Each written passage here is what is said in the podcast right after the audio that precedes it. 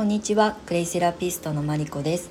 8月11日水曜日午前10時のスタンド FM を配信します。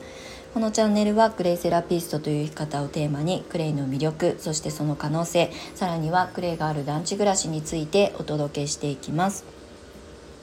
はい。10時を回りまして、えーと、朝のスタンド FM をね配信していこうと思うんですけれども今日はね鎌倉地域あの朝結構雲が多くてですね青空も見えてきたんですが今日はそれほどねこうカンカン照りの青空っていうわけではない感じがします。あの昨日はね台風一過であのジメジメしてあのすごく暑さが戻ったんですが今日はちょっと落ち着いてるかな、まあ、立秋もね過ぎてあの秋に向かっているのはもう風を感じるとやっぱり分かりますね。日中はねすごい暑いのは変わらないんですけれども朝夕方の数の感じがちょっと変わってきたなっていうふうに思います。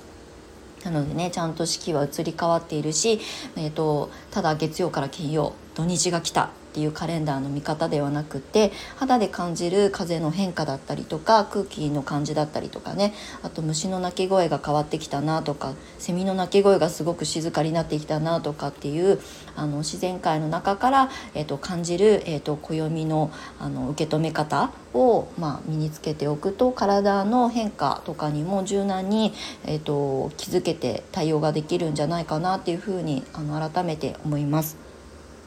団地にね引っ越してきてからすごいこう緑豊かだし、えーと、虫もねすっごいこう鳴くんですよ。ですごいねあの虫に悩まされることはこの団地は全然ないのでここに来て蚊もね全然あのうちには飛んでこないので本当に穏やかにベランダライフを楽しめてたりするんですけれどもやっぱりねなんかそういう環境に身を置いたことによって改めてその時間の流れだったりとかこの空気が変わる瞬間だったりとかっていうことを本当に自分の身をもってして感じているのでやっぱりすごく自然に近いところに住むって大事だなと改めてて思っています。なんかね東京に住んでた時にはやっぱり気づけなかったというか忘れてしまっていた部分がやっぱりこうやって湘南とかね海とか山が近いところに住み始めて、まあ、今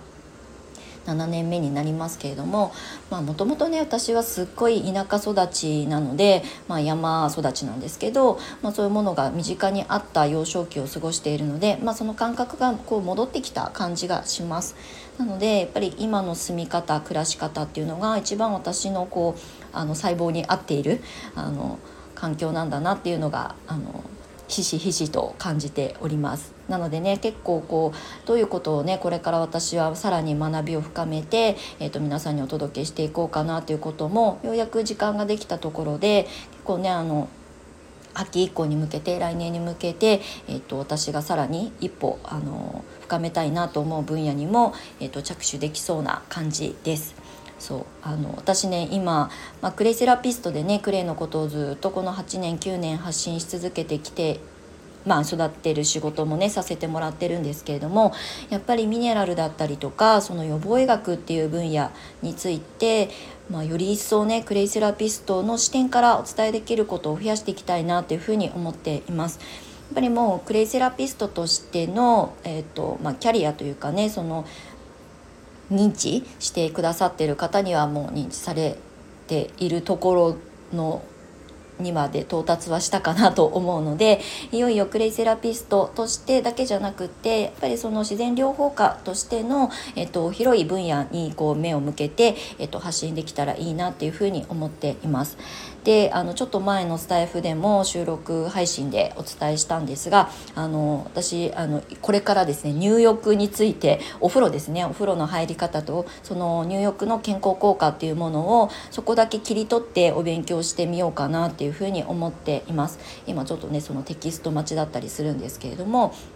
あのクレイバスっていうねお風呂でクレイを使う使い方があの代表的な使い方に一つあって私は結構クレイセラピストの養成講座の中でもこのクレバスについて話す時間がとにかく長いんですけど全然足りてないなっていうことも、まあ、いつもこうあの講座が終わるたびに振り返りをするんですけれどもなんかもっとねここをすごく切り取っただ系の講座をやってもいいかなと思ったりとか、まあ、クレバスの本当に素晴らしい、まあ、あの効果効能っていうとね薬機法があるので、えっとまあ、そういうふうに歌えるものではないんですけれども体感としてたくさんいろんなケーススタディがあるのでそういうクレイバスの良さを伝える上でその入浴っていう健康効果をもっと情報知識を深めたいなというふうに思っているところです。でそのねお風呂のことをしっかり学び直して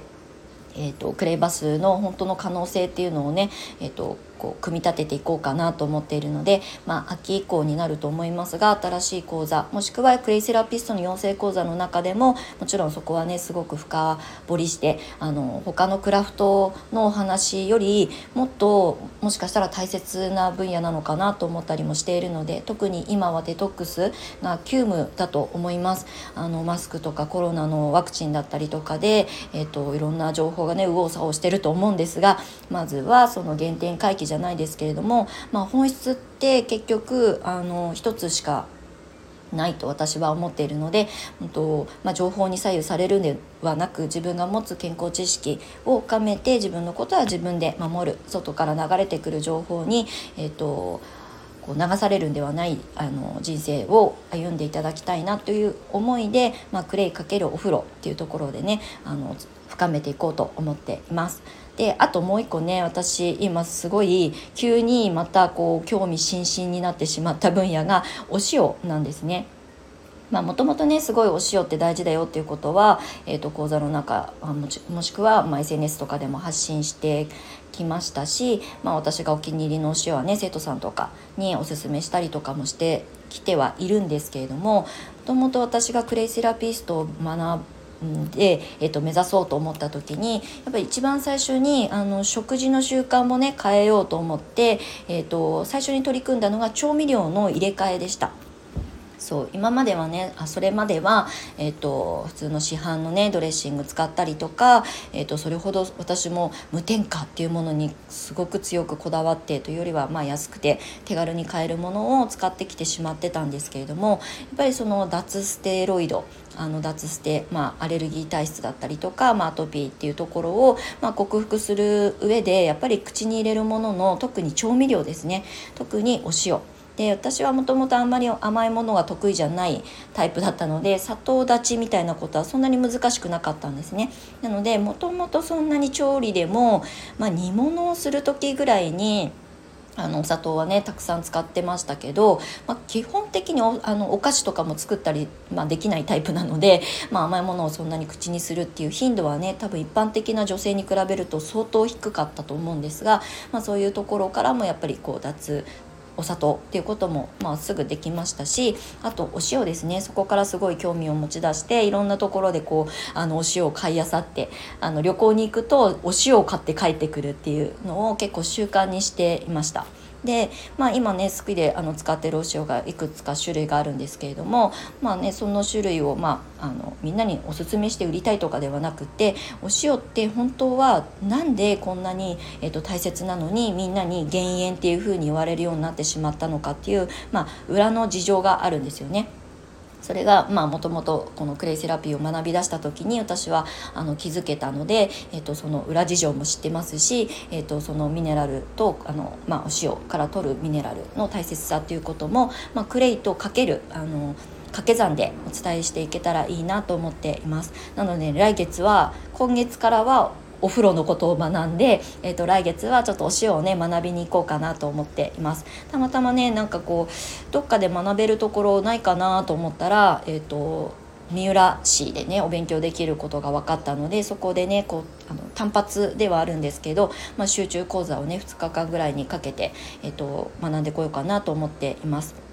今ねそれがすごい楽しみですなのでミネラルを深めて入浴というその健康まあえー、方をもっともっと皆さんにクレイバスという形でねお届けしていきたいなと思っているので、まあ、ぜひお楽しみにしていただけると嬉しいですもう私ちょっとねあの塩とお風呂とあのミネラルの先生になろうと思ってますなのでちょっと面白い講座をね作っていこうと思っておりますので、まあ、そういうあの、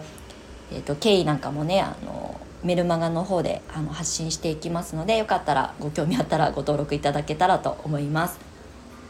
と引き続きねあのクレイセラピスト養成講座の方は、えーと、12期生あの9月からスタートされたい方の、えーと講座をえー、募集受付をスタートしております。えっ、ー、と年内はもう9、10、11のこの3ヶ月間で学んでいただいて、まあ最短だと来年の2月受験っていうね受験シーズンがあるので、まあ、そこに間に合わせたい方は9月からスタートさせていただけるといいなと思っているのと、まあ、10月以降もねあのマイペースに、えっと、勉強されたいっていう方は10月以降でもお受けするんですがちょっとねあのマンツーマンで講座をいつもやっているのであのお受けできる人数に限りがあります。あの私も体1個しかないのとあとこ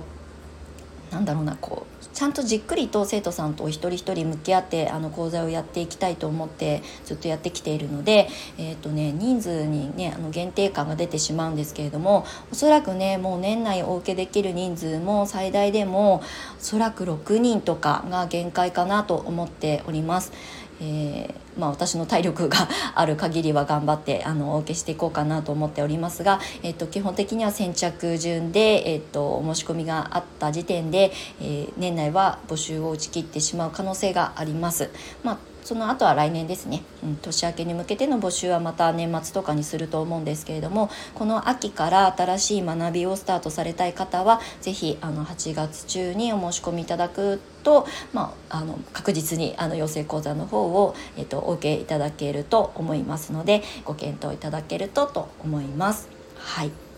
クレイセラピストのね人口も本当にじりじりじわじわとあの増えてきてやっぱりねもうインスタだけあの見ていても追い切れないぐらいねクレイセラピーを発信されてる方が本当に増えました。8年前はね本当になんかこうすごい限られた人たちだけにしか届かないあの自然療法だったんですけれども今はねクレイがすごく、まあ、おしゃれに発信してくださるあの次世代若い世代のねあの女性たちも増えたので、まあ、と行き届く範囲があの広がったかなっていうふうに思います。今とってもクレイは面白いと思います。学ぶこともそうだし、えっと、発信して活動していく、まあ、ライフワークの一つとしてもすごく魅力的な資格お勉強だと思いますので、まあ、よかったらねあの挑戦してみていただけると嬉しく思います。はいということで今日もちょっと長くなりましたが最後までお付き合いいただきましてありがとうございます。えー、今日も一日いい日になりますようにマリコでした。ありがとうございました。